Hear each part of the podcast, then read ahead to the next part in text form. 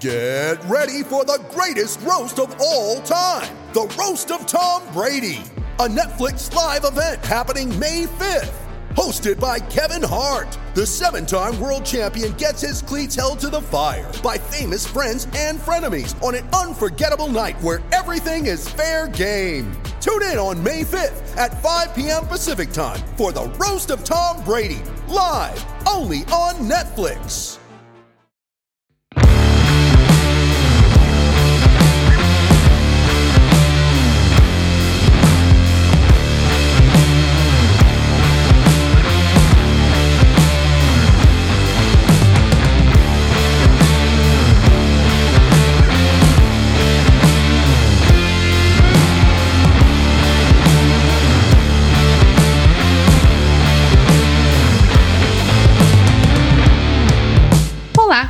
E bem-vindos ao melhor camp da minha vida, um podcast sobre MMA.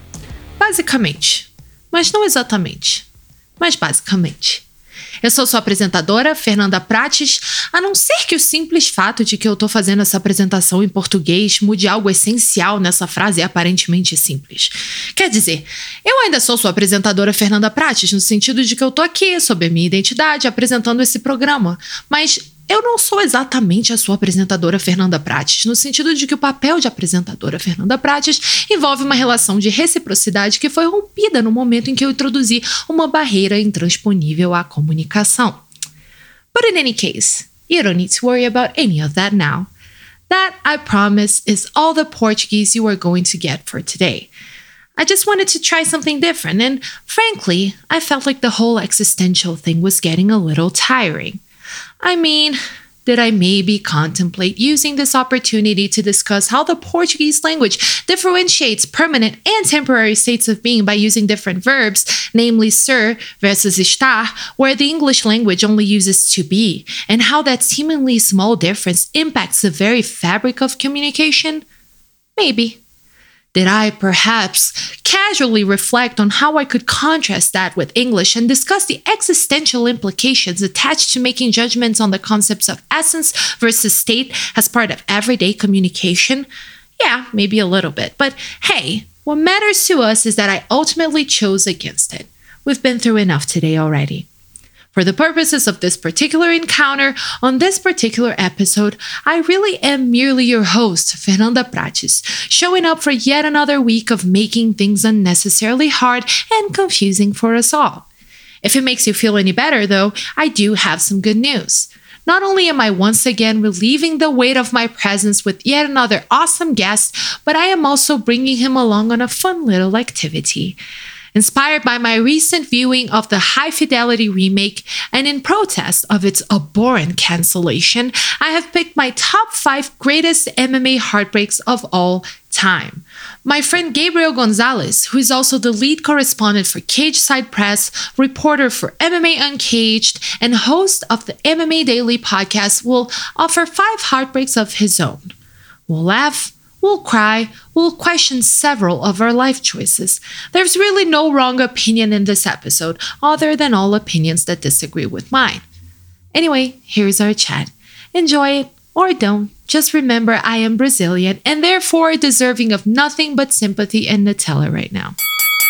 Just last week, the guest that we have to actually this week, for getting technical because it was Sunday, but uh no, today's Tuesday. I'm already confused. But yeah, just last week, the guest we have today on the show had me on his podcast. And in preparation, he sent me this organized Google document with a detailed outline with what we would be discussing on said episode, which got me thinking should I be doing this for my guests as well?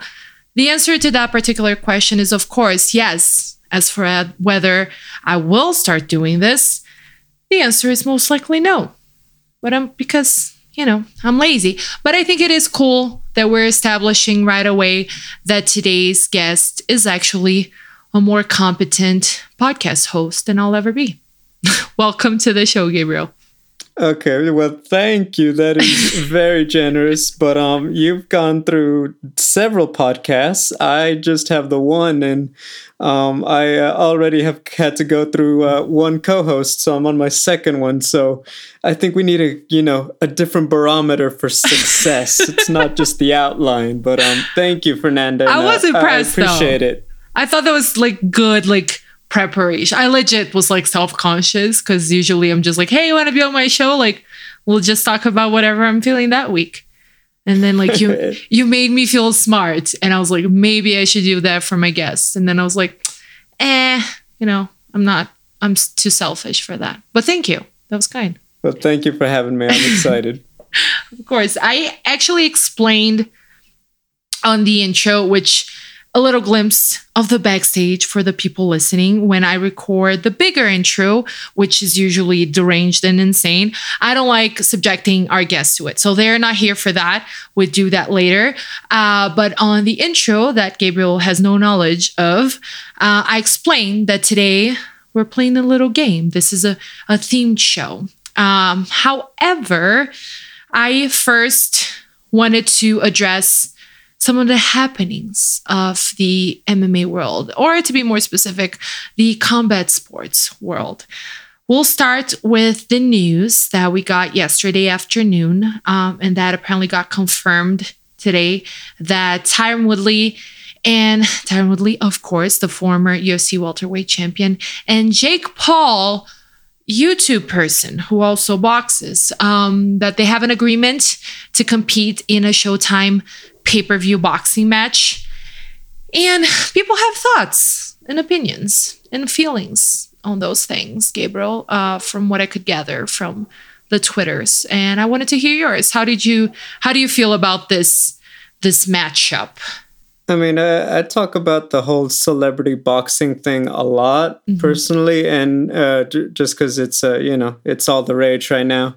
and uh, I will say this: I put it out there like, hey, you know, what's your interest level, and who do you got? Mm-hmm. And man, the love for Woodley is mm-hmm. real. Very, very, you know, a lot of the MMA people are already outpacing you know all the support I ever saw for Ben Askren to pull off the you know, the upset there. So when I look at all this, I've already made peace with the fact that as long as they make money, this thing's around to stay. Like mm-hmm. I, I, compare it to the esports thing. Mm-hmm. Like you would not think that, you know, a couple of guys and girls playing video games on a big screen would sell out Madison Square Garden and be on ESPN and generate this kind of money, but they do. Yeah. And so that's why there's a if there's a paying audience for it, people will keep going into it. And if there's one thing proven from Jake Paul after two events, is that there's a paying audience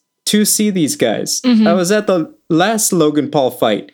That was a pretty packed house. Mm. And it was a lot of early 20 somethings, college age kids that, you know what? This is, everyone has their thing. Mm-hmm. I am of a generation that doesn't get it. But yeah. I can easily see that this is something that a lot of younger people they follow these guys. Mm-hmm. And so when I saw it, I'm like, you know what? If it's a thing, then I am all for people getting paid. I do know mm-hmm. he's playing a heel, but you know what? Far be it from me to say, oh, yeah, you shouldn't contribute to this madness and not make money. I'm mm-hmm. never going to say that. Yeah, I honestly, like, I was alarmed by how indifferent I was to it. Like, I just, I think that honestly, to me, what this all means, and I'm absolutely in agreement with you, I think that some of us might simply not really get it, like, not respond to it. And I'm one of those people. But, like, in my opinion, I just don't think that it proves anything about anyone or anything or any sport. Like, I feel like some people might see it as this kind of like an attempt to prove the superiority of one sport over the other or you know just kind of like as this like high stakes situation or you know this is an MMA fighter going into that arena and so he has something to prove or show about MMA i don't really think there's any of that because you have like this young guy who seems to actually be really training and working toward being a boxer. Um, and you have, and who has power because we've seen it, and who still you know, but for all intents and purposes on the early stages of his career. And then you have this older, seasoned combat sports professional who is not a boxer, who is an MMA fighter, who has proven himself at the highest level of that sport. And one of them going against the other on a boxing match. Like, what exactly is being proven here about anything? Like, in my mind, it's just like there's nothing. There's nothing at stake for really any sports. There's money to be made. And of course, people want to win. But to me, there's really the extent of that. It's just like, two grown adult consenting men agreeing to this thing and as long as they're both of sound mind and body and can you know consciously agree to going through what is no ifs and buts about it a dangerous activity then just do you that's like how i kind of always go about these things and especially this one and it makes sense i think like with the narrative right like with the ben askren narrative and Tyron Woodley being, you know, friends with Ben Askren and having that sort of little heat and being a free agent at this moment. Like, I just don't have a problem with it. I'll probably watch it, may not. You know, I just, I don't know. I think I understand why people get so up in arms about it, but at the same time, I think rationally, we really shouldn't. Yeah, I think that the people who get up in arms are people who want to watch it, but then, mm. you know, you also know what you're getting out of it. Like, look, if you're a boxing fan, you know, watching a talent like Floyd Mayweather is obviously fantastic. You know, he's, uh, you know, arguably the best of a generation.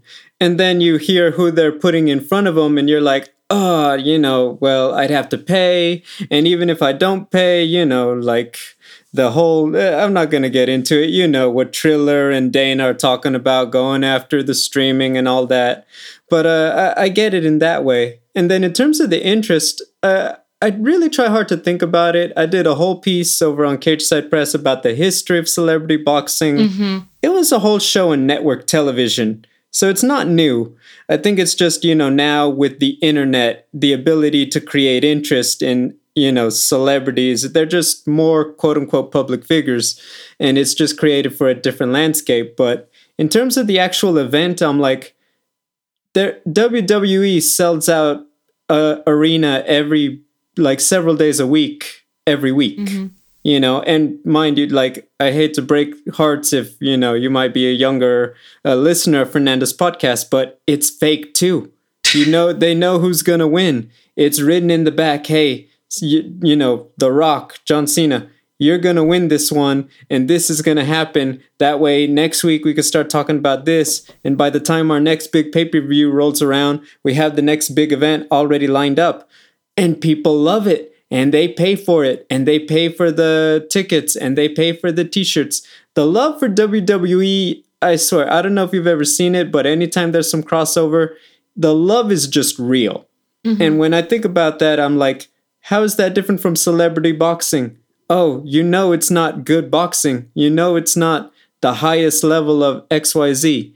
But if it's entertainment people love, are you really surprised that, you know, people show up for it?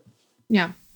I don't know if people, yeah, the, I actually quoted this um, column um, on the show we did right after the Jake Paul and Ben Askren fight, in which um, he's actually a, a boxing writer. And he was actually talking about how you know you can say what you want about the Paul brothers, and I, there's a lot to be said. I've, I I think I've kept myself willfully ignorant about the two, but like boxing is like a commitment, and going up there is a commitment, and putting on these fights is a commitment. So like I owe them a basic level of respect as fighters and competitors for that, you know? So I don't know.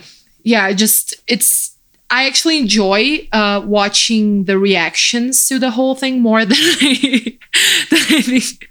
Like I enjoy reading and and seeing like the the outraged more than I actually do watching the whole thing.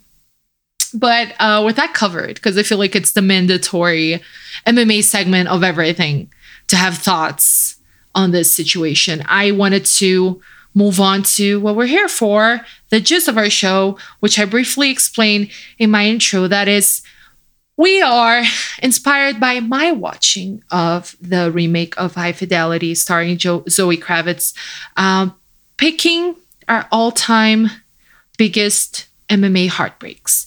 And that is very broad. I set no rules. When I talked to Gabriel, I said, the only rule is that I don't know what your heartbreaks are and you don't know mine. So in case there's repetition, we'll just roll with it because we didn't know. But this also isn't MMA. We're talking about our whole life too. I don't know what's broken your heart over the years. Well, yeah. Well, that would be a broader, broader episode. We should, we would need to do like a special episode on the major things that have broken my heart. But, um, and that would include a lot, a lot of serious cancellations, like the popular, the TV show Popular. I still haven't gotten over that. But for today, the the purposes of today's episode, we're focusing on MMA, and I, I'm excited because I think I'm curious to see what you picked because I didn't really set any specific boundaries. It could be a fight, it could be a fight that didn't happen, it could be a narrative, it could be a fighter. So I am actually super curious to see what you picked. Um, as the visitor, you get to choose. Do you want to go first or do you want me to go first? Oh, ladies first, of course. Oh, okay. Who said chivalry isn't that? I have opinions on chivalry, uh, but we'll also get get to that in a different episode. My first heartbreak, still haven't gotten over it, might never, is the downfall of one Renan Barão, like as a general concept. Because as people know, Renan Barão was once the bantamweight champion in the UFC. Uh, as people who have ever listened to a UFC show, they have probably heard the little promo saying Renan Barão is a monster because we thought Renan Barão was a monster. He won a lot. He, in fact, went undefeated from 2005 to 2014, having only lost on his pro MMA debut. So we were really excited about Renan. We thought he could be just this dominant, incredibly, you know, like GOAT status force. And he was not. Not after uh, TJ Dillashaw came along, anyway.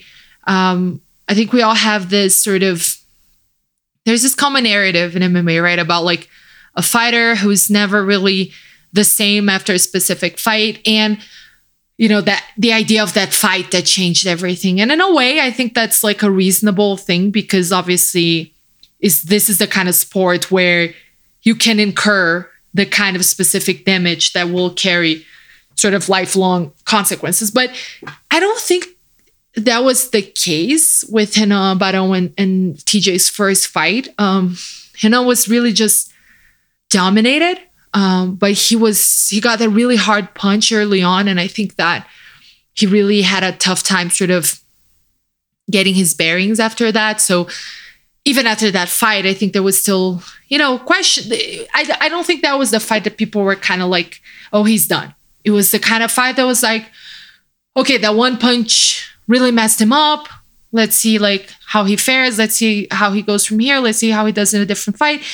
And then right after that, before the rematch with TJ, he had that horrible weight cut, um, couldn't fight, fell in the tub. Like it was a whole, I think the version of the effect that we settled on was that he was having a bad cut, slipped on the tub and, and hit his head and couldn't fight that day. But all we know is that from then on, he was never the same person. And I don't know, I think what makes that one especially heartbreaking for me it's not that necessarily the downfall in itself because we've witnessed this and we have established that fighters you know have their time and they age and things happen. And then you know we've seen fighters decline over time but with him it just felt so sudden. Like TJ really just sapped him of his life forces in that first fight. And I don't know, it just made me sad. He did, he was able to win again, but never to get a win streak going. And he left the UFC on what I believe was a five fight losing streak or something like that, and I actually talked to him before his last loss, and he was talking about how like a lot of his problems were due to the weight cut, that it was too severe for him, and that he wasn't eating, and that he wasn't performing, that he was miserable basically, and that you know now he's happy, and he was happy, and then he was going into that fight happy, and I guess I grew hopes again, and then he lost again, and yeah, that was the whole thing. I'm sad. The, the good news is that I think I'm sadder about the downfall of Barão than I think he is. like he seemed pretty okay with everything. Like I talked about the idea of him maybe, you know, not being in the UFC anymore after that fight, depending on what happened. And he was very much like, ah, like if I'm no longer a UFC fighter, I'm still a fighter. Like nothing changes. So good on him. But yeah, that one keeps me up at night, Gabriel. Probably forever will. I feel like this is one of those, you know, listening to you, like we're supposed, you know, I'm supposed to like be with you and bring the ice cream and you have like the wine and, you know, we're just in like a t shirt and shorts and just like, you know, watching TV and, and being you like, know, yeah, we're having one of those Friday nights, you know, where we commiserate.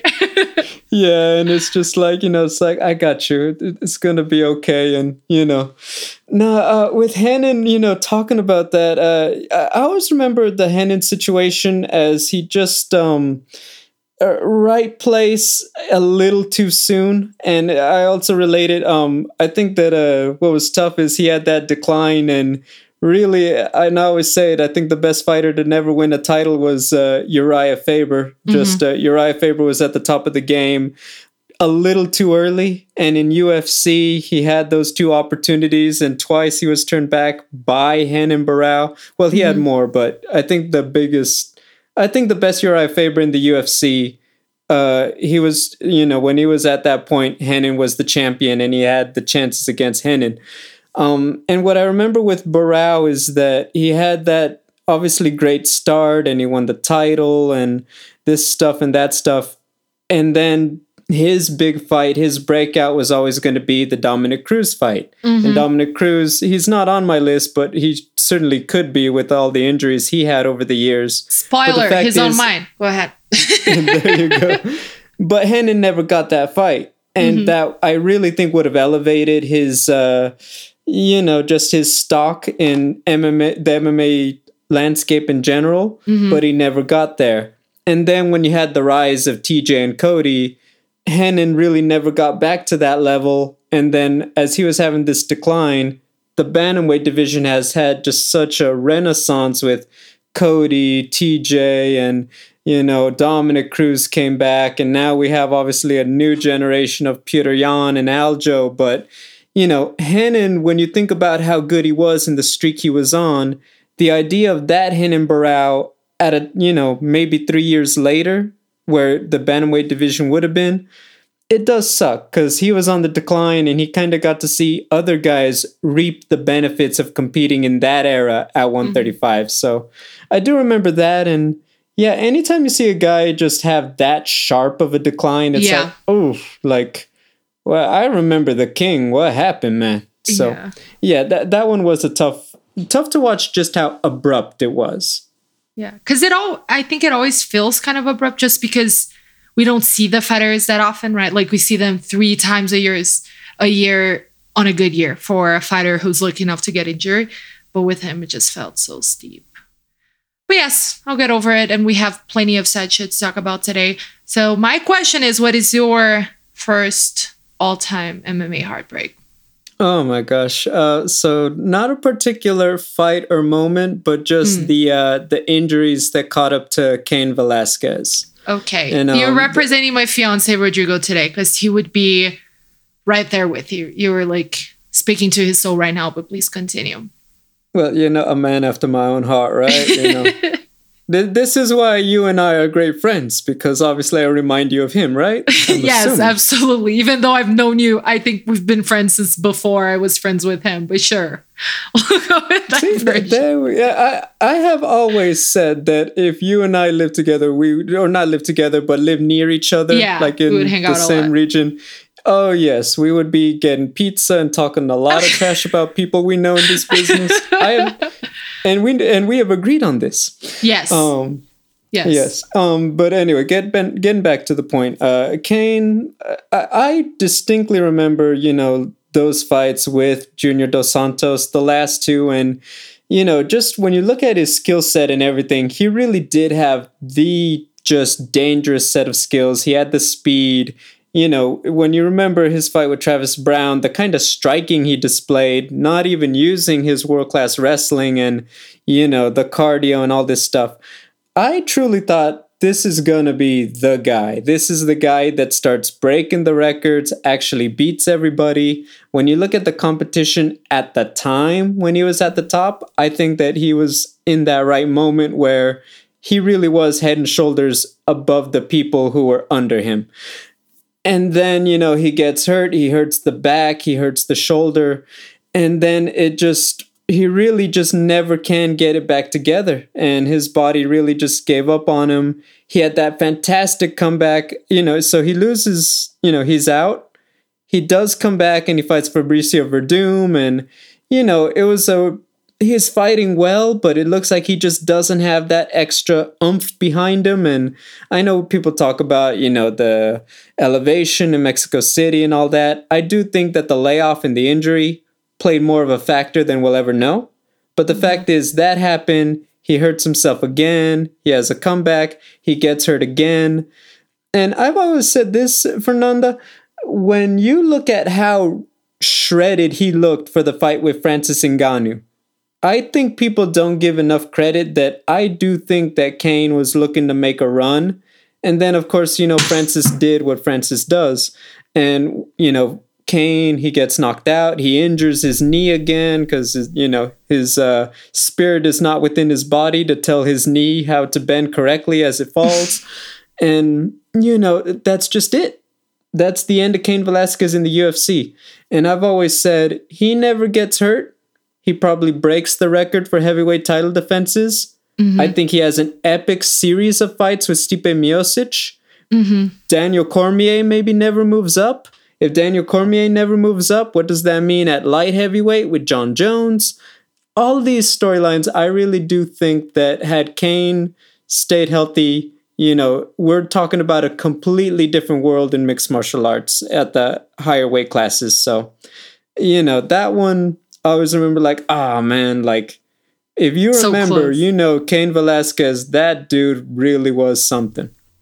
I totally agree with you. And I think, you know, as is, he's there in the conversation, the all time conversation, right? Like, he is one of the best heavyweights of all time. He was that skilled, he was that fast. I I always thought of him as like a non-heavyweight heavyweight. Apologies to the rest of the heavyweights, but like just the amount of just agility, like everything that he brought into the division was so interesting. And he could have been the like you mentioned, he could have broken records, but I think he could have been, you know, the best heavyweight of all time. Like no no whiffs and buts about it. And then he wasn't because his own body disagreed with him. And that's really sad. To me, that's one of the I joke that Dominick Cruz is going to appear because he is in my list, but that's because to me, that's one of the saddest, most heartbreaking things in MMA, right? Like, imagine doing this thing that is so reliant on so many unpredictable things, so many things that are not that you can't necessarily control because yes you can control your body to an extent you can control what you put in it you can control how you train it but you can't really you know, control every little thing the ligaments do. And I really can't imagine being in an occupation in, in a line of work where so much of what you do is reliant on so many unpredictable moving parts, one of them being your body, and then one day your body being just like, you know what? I don't I don't I don't think I'm there with you. it's just I don't know, it just seems so sad. So I totally agree with you. Since I've spoiled it, I will segue into yes, Dominick Cruz. This is in no particular order, by the way. These are like five heartbreaks that are all sort of equally bad in different ways, at least for me. I don't know if you're rating them, Gabriel, but I'm not. No, I'll keep that in mind. So the you know you're an equal opportunity heartbreak, heartbreak. You know, sufferer. I feel like I, I get it. All things hurt different. I don't want to say they hurt more or less because that would just be disrespectful. But since we mentioned it, Dominick Cruz is absolutely on my top five. Uh, what's interesting to me is like, I don't think now Dominick Cruz, who by the way is not uh, retired from MMA yet, is a successful um, commentator, is a very well respected figure in the MMA world. Like, I don't think he's seen as a sad story. And a lot of that has to do with the fact that I don't think he made himself out to be a sad story.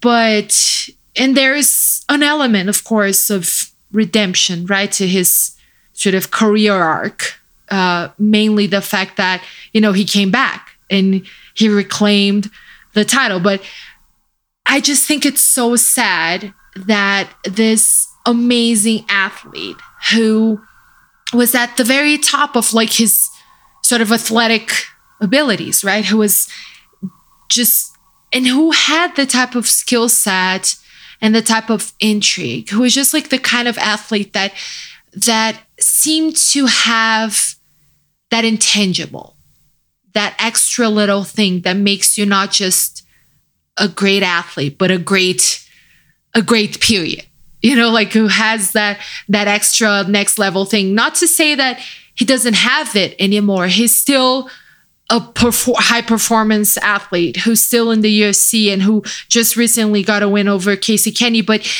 you know at that time I've particularly and this of course has an element of me that I particularly looked up to him so I admired and loved watching Dominick Cruz fight so much. And then he had this knee injury that put him out of the game for two years. And he's about to come back uh, to fight, if I'm not mistaken, I actually don't have his topology here in front of me right now, but uh, to fight exactly Renan Barão, the fight that you mentioned that never happened. And he was scheduled to come back, and then he gets injured again. And then he's out for a bunch of months again. Then he does come back um, and win because he came back to Takeya Mizugaki and beat him in the first round and win. And then it's just get injured again. it's like it's so sad to think about, you know, the amount of time that Dominick Cruz spent away because of his injuries. And even though that, like I said, I don't think his story is necessarily a sad one because he did come back um, he did, you know, get the UFC title again. He did defend it. Um, I still can't get over the sadness of this incredibly gifted athlete being away of the sport that he really excels at. And that to me, he is one of the all time greats of the sport, but that could, you know, be even like I don't know, more a stronger presence even in the pound for pound conversations to have that person lose like three, four years of their athletic prime to like injuries. It just breaks my heart. I remember when I talked about the return of Dominick Cruz uh, when he was going to fight Henry last year, and I was looking at the stats, and I remember talking about it on my previous show, and I was like, Dominick Cruz has fought three times, two times in the last like eight or nine years. It was some ridiculous stat like that. And it's like, if you talked about that about any other fighter, what would you think about their chances? And yet, people did not count out Dominick Cruz at all. You mm-hmm. know, he was not the heavy favorite, but I think that's a testament to just how much people have believed in Cruz. And I agree with you. The way he handled everything, I mean, he didn't, oh, he just got hurt and disappeared. He's become one of the most prolific commentators in the sport. You yeah. know, he's a very frequently next to Joe Rogan, If it's not Cormier, it's uh, Cruz, or if not both of them. So uh, I give him credit for that. And similar to we talked about Barao and Faber, the timing for Cruz, and I think it's great that he did get to taste gold. He tasted the summit. But when you talk about when he got hurt, after Renan Barao, that was pretty much going to be a sweep for Dominick. I mean, he'd beaten over the years all of the top guys, the mm-hmm. Benavides, the Faber, Scott Jorgensen, for people who remember the WEC days. You know, he had that run, and it's like, and then he just disappears. And yes, eventually someone new came up, like they always do. You did talk about his redemption with TJ. I think that was the crowning moment of his legacy. Is that mm-hmm. you get the that's the one where you got the feeling, you know, if he had not gotten injured, he still would have been able to keep up with these new guys. But mm-hmm. we'll never know. And I always say the only reason Dominick Cruz doesn't get it over Cain Velasquez in terms of the biggest what if is just because I think that Cain Velasquez story affected more careers. I do think that Dominick, he's great at 135. I do think he was still maybe too small for the top guys at 145, mm-hmm. and flyweight was out of the picture. So that's the only reason why I say that he doesn't affect as much the history of MMA yeah. as much as Cain. But certainly, yeah, it was a heartbreaker too that he didn't get to enjoy the heights that I do think he could have reached. Yeah.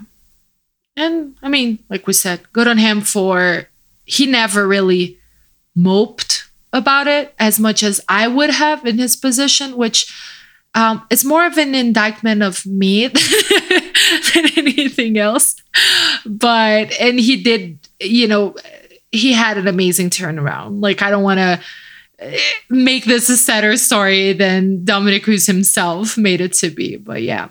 Uh, what about your your second, in no particular order, MMA heartbreak? Oh, so I, I, forgot the date on it, but I know people will remember. It was um, Cat Zingano's loss to Ronda Rousey, oh, okay. and uh, so that one um, I think you'll remember. So Ronda was obviously at the top of her game. She was coming off like an 18 second knockout, and then people are like, "There's no way she tops it again." And what does she do? She armbars Kat Zingano in like 16 seconds, and it's like, "Are you kidding me?" But why that one was heartbreaking, especially for Cat, and I think people don't remember this a lot because Ronda at the time, you know, she was she was not just a MMA star, she was like a global star. Like the people who never tuned in to watch, they were like, "Oh, I need to watch that blonde chick, you know, whoop some booty." So, uh, I think that people forget just how much Cat had going into that fight, and there was the whole ESPN a magazine feature I remember, and mm-hmm. Cat was gonna coach the Ultimate Fighter. She hurt her knee, and that's what led to Miesha Tate being on the show and yeah. all that stuff. First season with the women, so she lost that opportunity. She comes back. She beats some girl that not nobody was talking about named Amanda Nunes. You know that mm. fight has aged like wine for Cat, but um, but you know, and then you know she kind of uh, is a little time and then finally, you know, she gets that fight with Ronda. But I think what people maybe forget, she had that, and, you know, at the time when she could have gotten the exposure and really grown as a star, she gets injured. So she watches Miesha Tate, who's already had her shot at Ronda, who Cat, you know, knocked out, get all the shine from being on The Ultimate Fighter and everything that went into that. Yeah. And then, you know, uh, people don't remember this, but Cat Zingano's husband uh, you know, he uh, took his own life by suicide. Mm-hmm. And that was something she was dealing with. Yeah. And, you know, she had her son and talking about how her son had bonded with uh, her husband. And it was just, uh, you know, just a heartbreaking story. And I know, you know, it's not a new thing now, but she was one of the few, if not the only fighter who was a mother and you know that at the, nowadays you know we have michelle waterson amanda mackenzie mm-hmm. dern but at the time, you know, that was part of her story. So she has all of that. And then, just like any other loss, when you go out there and it's over in less than half a minute after all the work you put in and the sacrifice and the emotion, I always think people forget just how much that sucked. Because when you look at Cat Zingano's story and this was her big moment finally, and it just kind of gets shuttered out because we're talking about the legend of Ronda. It, that's a heartbreaker. Yeah, that's absolutely a heartbreaker. Just FYI, the uh, exact date of the Ronda Rousey fight was uh, 28 February 2015. I'm sorry I read it weird, but Americans read dates in a different way than Brazilians read dates, in case that's new information for you all. But yeah. And by the way, I also remember I was also there in the arena for that one as a fan. Very mm-hmm. cool experience, all the same. And yeah, the whole thing, like, Cat is, I think, one of those fighters who eventually, looking back, people might give her her due more than they do now. I hope. Because she really did go through a whole lot. Um, I will, well, my third one now seems a little silly, uh, but I think all of Brazil is with me on this one. And I think you might guess what it is because I think this is a very expected item on this list. But my third heartbreak is Jose Aldo getting knocked the fuck out by Conor McGregor in 13 seconds. Like there's are you in any way surprised that this is here, Gabriel? Uh, spoiler, it's on my list too. And oh. I had a oh. feeling there are two of them that I'm like, I'm 90% sure that she's going to have it too, but I'm not going to just, you know, yeah. assume that the Brazilian is going to have the two biggest Brazilian heartbreaks on her list. I but appreciate continue. it.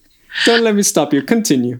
no, I consider not even putting this here because I was like, oh, it's so predictable. But it, it had to be here because I will confess that I legitimately cried watching that one. I have never, ever cried like actual tears watching a fight.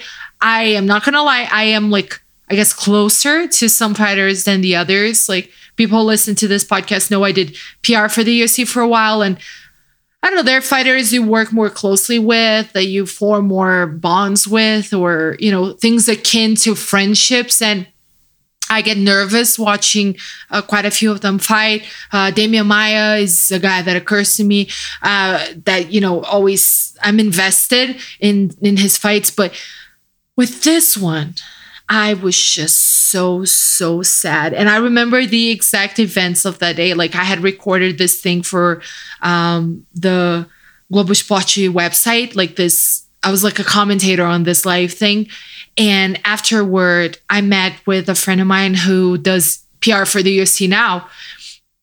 And uh, a friend of mine from Globo and a friend of his, who, whom I didn't know, they both joined us and we went to a bar to watch the fight. And that, my friend, was the big mistake of what happened because we're at this like crowded bar situation. And of course, it's a main event and there's all this expectation. And you know, the thing about watching fights in bars, uh, I don't even remember what a bar is at this point, but uh, back in my day, when us kids would, you know, convene among other people and their germs, um, we, the thing about watching bars is that like people say a lot of dumb shit around you, and being a woman, that's like times a thousand because people also assume they know more than you and it's a whole thing it's a concept i'll talk about watching ufc at fights in bars later uh, in another episode. But in this particular instance, like, so we were in this situation. I had just like, I was studying about this fight. I was talking about this fight, and it was already surrounded by so much expectation, and it had already been canceled once. And uh, we all know how Conor is and how he acts. And it was just so emotionally charged. And the fight starts, and then it ends in 13 freaking seconds. And I think just the shock of it all. Like it would even if it's in a way sadder to watch a person get like beaten for five rounds, because I think it says more about the other fighter's superiority than just a quick knockout. Like in, in many ways, it is like more heartbreaking because it feels like you actually watch something shift rather than, you know, this was a lucky strike. But the way it was just so stunning. I was just so shocked. And I think what made me the most heartbroken about it at the time was that I knew like this was going to become part of the Aldo conversation. And that made me really sad because I was like, this guy built his whole life from scratch. Like basically, but his career, right? Like Aldo had had made this this thing for himself and it was very much against the odds. I I still don't think that Aldo has, you know, the he has a personality that speaks to the Brazilian audience and particularly the audience from Rio. Even though he wasn't born in Rio, he's been embraced by Rio, like in a way that I know he doesn't speak to American audiences. And I've tried to explain it a few times, but it's hard because I think it's a charisma and an it thing. But but like I don't think Aldo is the kind of guy that you would necessarily pick to be a star. And he made himself into not just an amazing fighter, but a presence in the sport. And and and I was just so sad about the idea that that moment could go on to define him, you know? And I don't know, I don't think it did. Uh, he obviously came back from that, and his fight with Frankie Edgar at UFC 200 was. Am I correct? UFC 200, I think so. But yep. it was it was just so great. Uh, I think he's shown time and time again, and then going to to bantamweight, even though everybody thought he wasn't going to be able to do it, and and do what he did at bantamweight. Like I think that Aldo is a guy who really made himself undeniable again and again, even after that fight. But like, I was just so sad that 13 seconds was going to become part of his, his, history. And even though it didn't become all of his history, it did become incorporated to it in a way that I still think kind of sucks.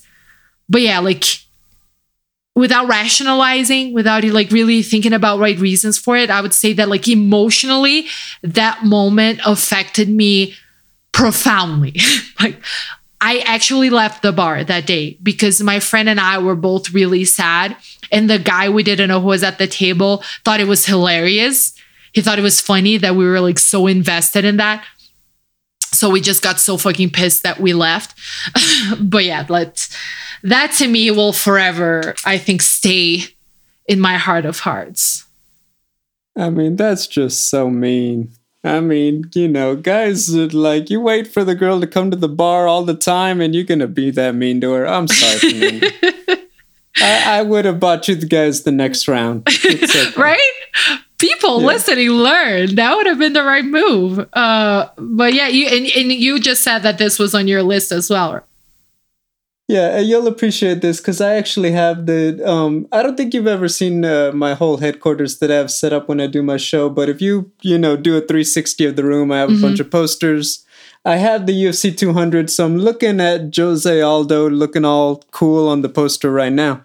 Yeah. Um, I think, uh, yeah, obviously the build up. Uh, I mean, I will say this objectively speaking, the world tour that he and Conor did earlier that year before the first before the cancellation, that was just epic. I think they were the two right personalities to collide for such mm-hmm. an event and you know, world tours, truth be told, I don't after you know how efficient and cost effective uh, the virtual thing has been over the last year. I don't know if we'll ever see a world tour again, mm-hmm. but I would love to because I remember how big it was. Yeah.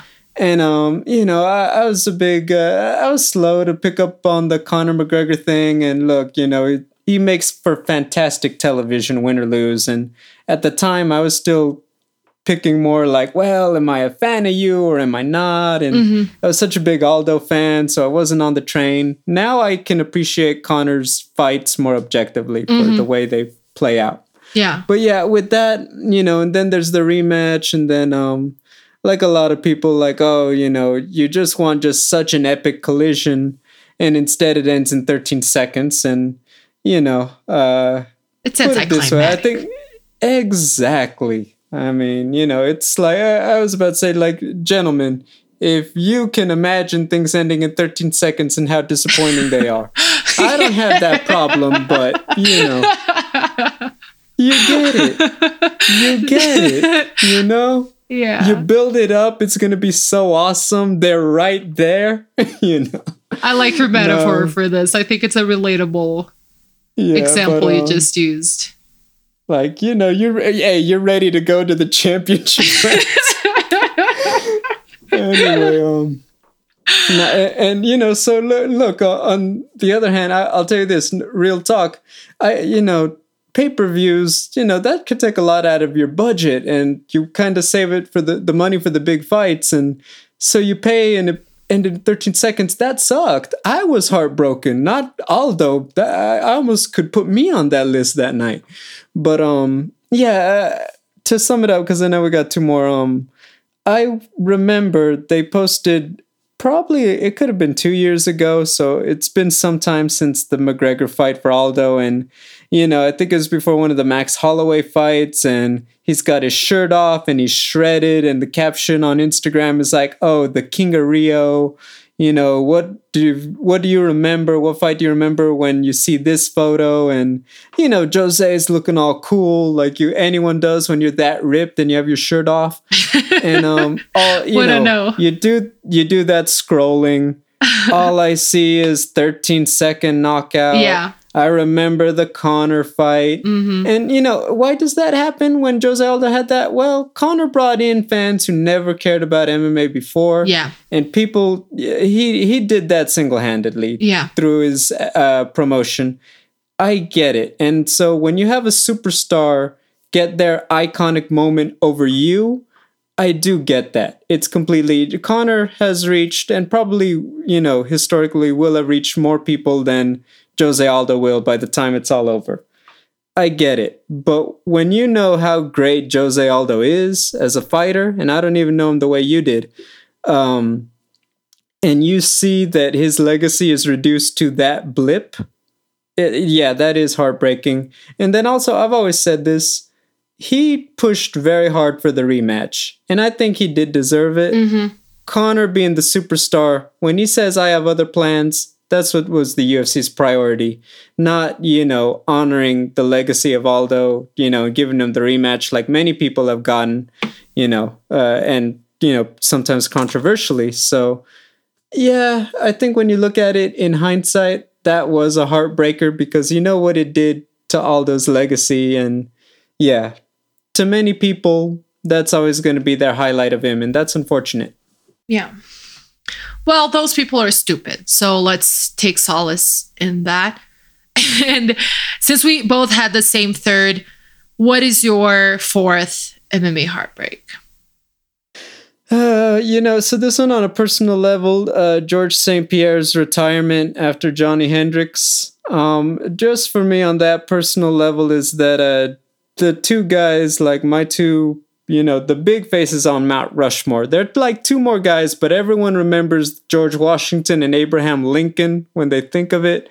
Um, it's a uh, GSP and Anderson Silva. So mm-hmm. I think you could see where I'm going for number one. But um, mm-hmm. George St. Pierre at the time, you know, he has that epic fight with Johnny, and he's obviously been at the top for a couple years now. And so, you know, when he says, I'm done, and you know what? He stayed retired. It was so quiet. He didn't do too many interviews, but he was just like, no, I really am done. And it was just kind of like, oh, say it ain't so. And because I think at the time you saw you saw what was coming and you know there would have been a rematch with johnny hendricks and at the time robbie lawler was killing it so a potential fight with robbie would have been cool and then now we know tyron woodley would have made his way up and you just knew there was still fights for GSP. And I do, I will say this right now: the GSP of those days beats anybody. He was just on that level.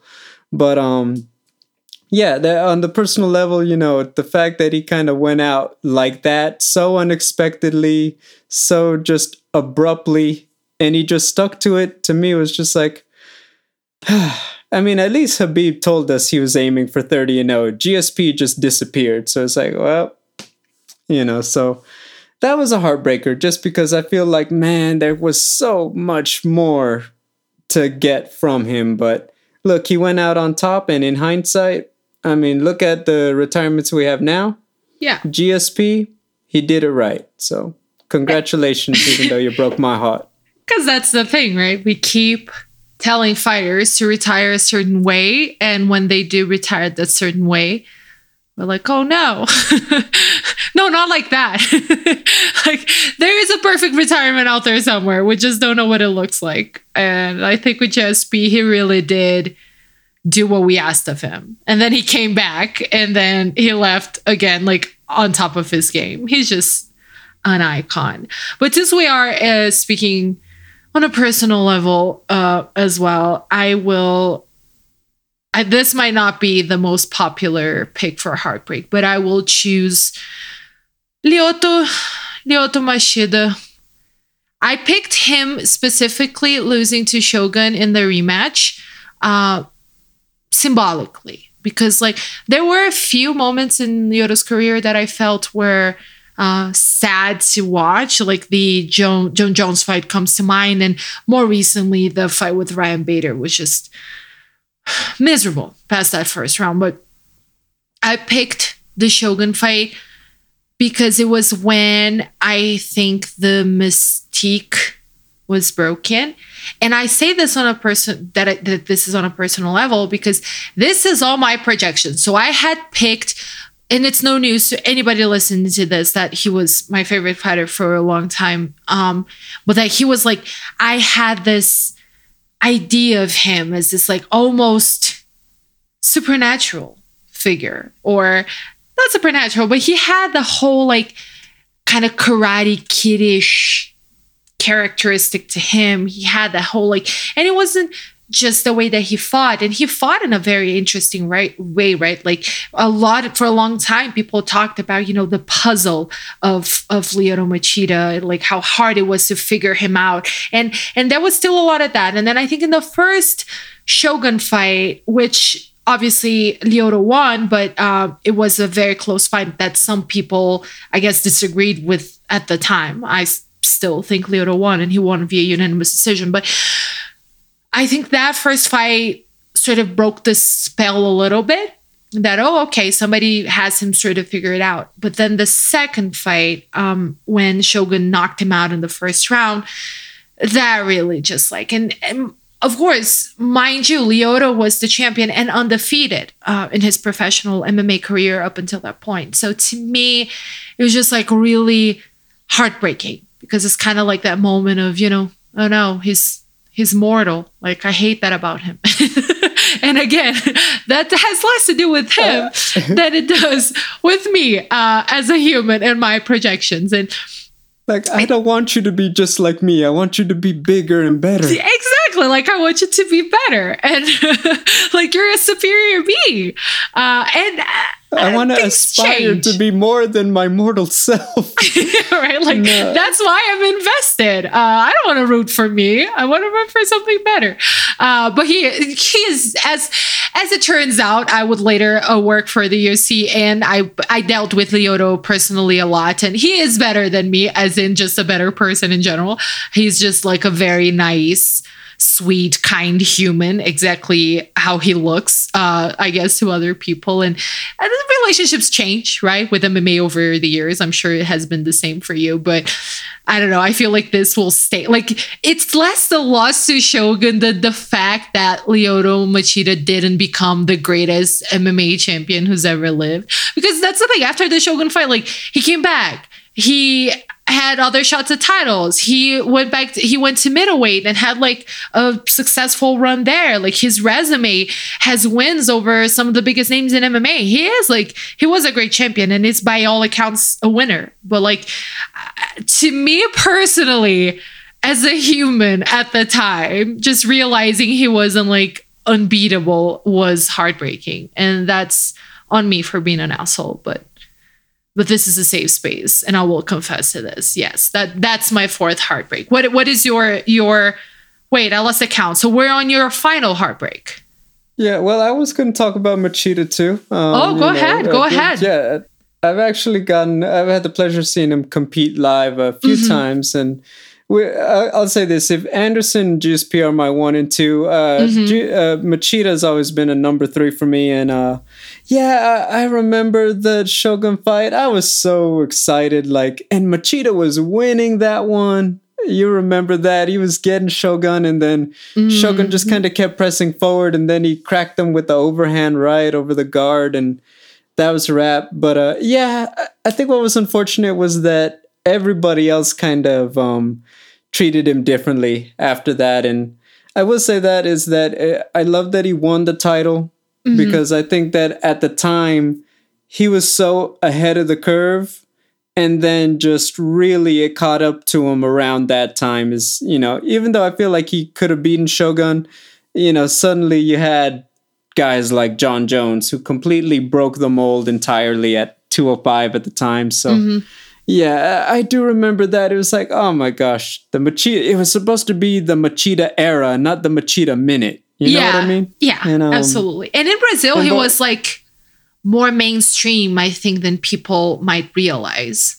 Like, I remember I wrote my, like, in Brazil, we do like a graduation thesis when we finish college.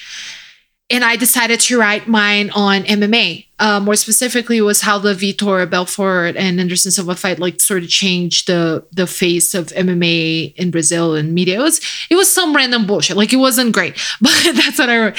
And I remember pitching it to uh, this big shot at school. Like the guy was the like super revered intellectual. And I was expecting him to like laugh at my face for having that as a theme instead of like a serious happening of the world. And then he was like, MMA and looked at me and do you like MMA? I'm like, yeah. And he said, I love Lyoto. Like I'm a karate guy. and I was just like that was the most unexpected moment of my academic career. So yes, it was Lyoto was a big deal, and him not being a big deal anymore was hurtful. I think that's a fair, a fair thing, a fair feeling to have. See, that's going to college, you know, university in Brazil. I couldn't find nobody who loved MMA when I went to college. Oh, it, and it and wasn't. I was a weirdo. But that guy was. See, hey, once again, see, we would have been best friends. We would have been those nerds who did their homework and watched MMA every weekend instead of go out. There and I was like the biggest nerd in college. So yes, absolutely.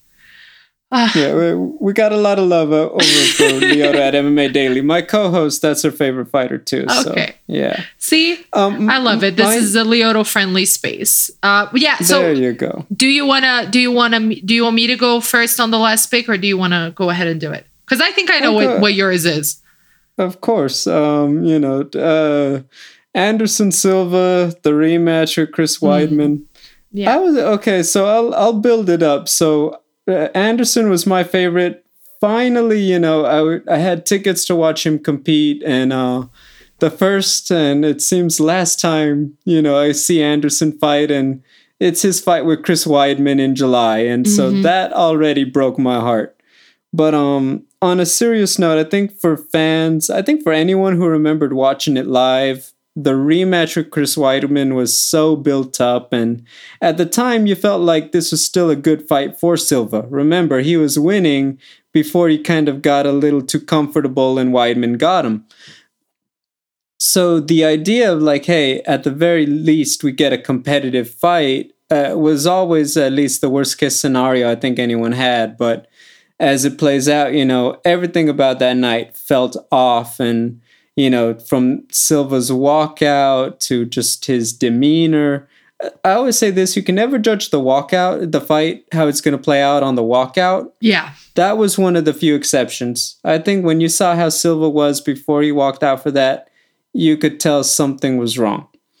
And then, you know, things get going early. And I believe it was the second round. He'd been hurt and he throws the kick, it snaps. I'm not going to elaborate on it, but if you remember seeing it, uh, that was one of the few times, uh, really, like, and I could count on one hand where I watched a fight and I just was physically nauseous. Mm-hmm. And, and, I will say this to the point that um, and, and I didn't see it in the moment, but I was there in Jacksonville recently to see it happen to Weidman uh, and um, we were doing the scrum, so I didn't see the actual moment, but I do know that hey, his leg is hurt, and then you know I do see the sight of you know his leg is bent how it shouldn't be, but watching live the moment with Anderson Silva, I always remember just how my stomach really, I thought I was gonna be sick.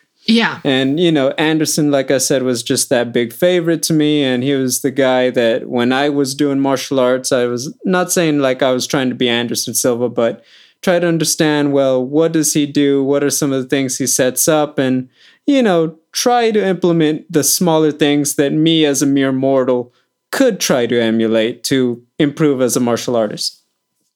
Um, and just yeah, after that, you know, it's uh, you look at his record. Everyone knows he's never really been the same, and whether it's just the age, the competition, the the injury, you know, he's never really reached those heights since. So I'll always remember that is that when you think about that happening, I don't think anyone ever envisions it's going to happen to the all-time great. Because mm-hmm. remember, Jon Jones was still fresh in his reign. No, you know, Anderson Silva was still the undisputed number one. And then this happens, and it's just, yeah, that'll always live on as my number one MMA biggest heartbreak. Uh, Fernanda, that one broke my heart so bad.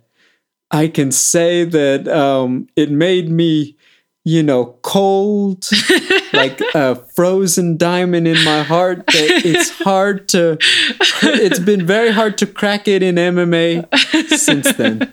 It in, embittered, embittered you. Uh, from yes. that day on, right? Like I feel you like, know, like it, after dealing that, you can't hurt me the same. You just can't.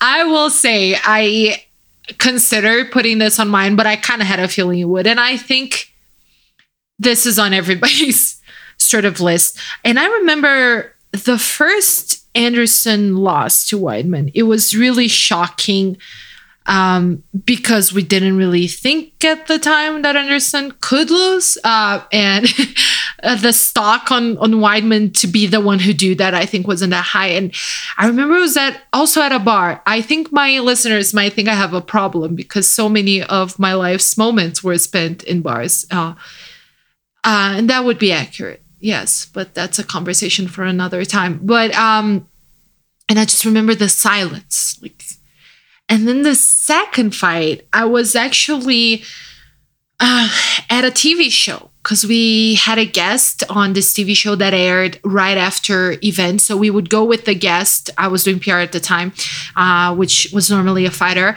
We would watch the event there, and then they would go on air right afterward, right, to comment on it. And at that point, I think we still think thought that Anderson could absolutely win that fight, the first fight, and that's to me, I think, a little unfair to Weidman because I think a lot of the narrative became uh, what Anderson got overconfident, he got cocky, and then he got caught, right? Like that. That's what a lot of people were saying, and then not really taking account into account Weidman's skill to actually capitalize and to understand what Anderson was going to do and go in with a punch that was unexpected. But and then for, still, like there were questions, and then for the second fight, for it to end the way it did with that injury, I just remember I don't even remember who the guest was. So like that's how hazy it is. I just remember we were watching it uh, from the studio, ready to go on air, and everybody just froze. And we were staring at the TV, like, what do we even do now? Like, what? How are we even supposed to react to this? thing, right? Like, and the show went on, and it was just a weird show because people didn't even know what to think or feel about that injury. And it ended up that uh, Anderson's recovery was not as bad as it could have been. Like that, um, he, you know, that kind of injury seemed like it would be worse. Now we know that even like some ligaments take longer to heal and things like that than that specific kind of injury. He had access to the best care. It wasn't as horrendous of a recovery, at least physically. Mentally, I'm sure a lot of barriers um, must have come up because how do you even kick again after going through something like that, right? But yeah, it was a really shocking, shocking moment, I think. And it was a big deal. Like there was a lot of media coverage in Brazil. Like people treated that like as a defining moment. Uh, I will. Okay, now for my final moment though, now it might seem a little silly because it wasn't as big as this one, but I picked it because I felt like it was one moment in time that really spoke to like this larger thing and that was when JDS um, lost the belt to Cain Velasquez after taking it from him, and he, you remember, that was a beating, and that was in Vegas, UFC 155, if I'm not mistaken. And You're he got fight number two, right? Fight number two, yes. Because Okay. obviously he got his ass kicked by Cain twice, but uh, I'm talking about the second one, and which he came into as the champion. And after the fight, he had his whole face like completely destroyed, and the crowd was booing.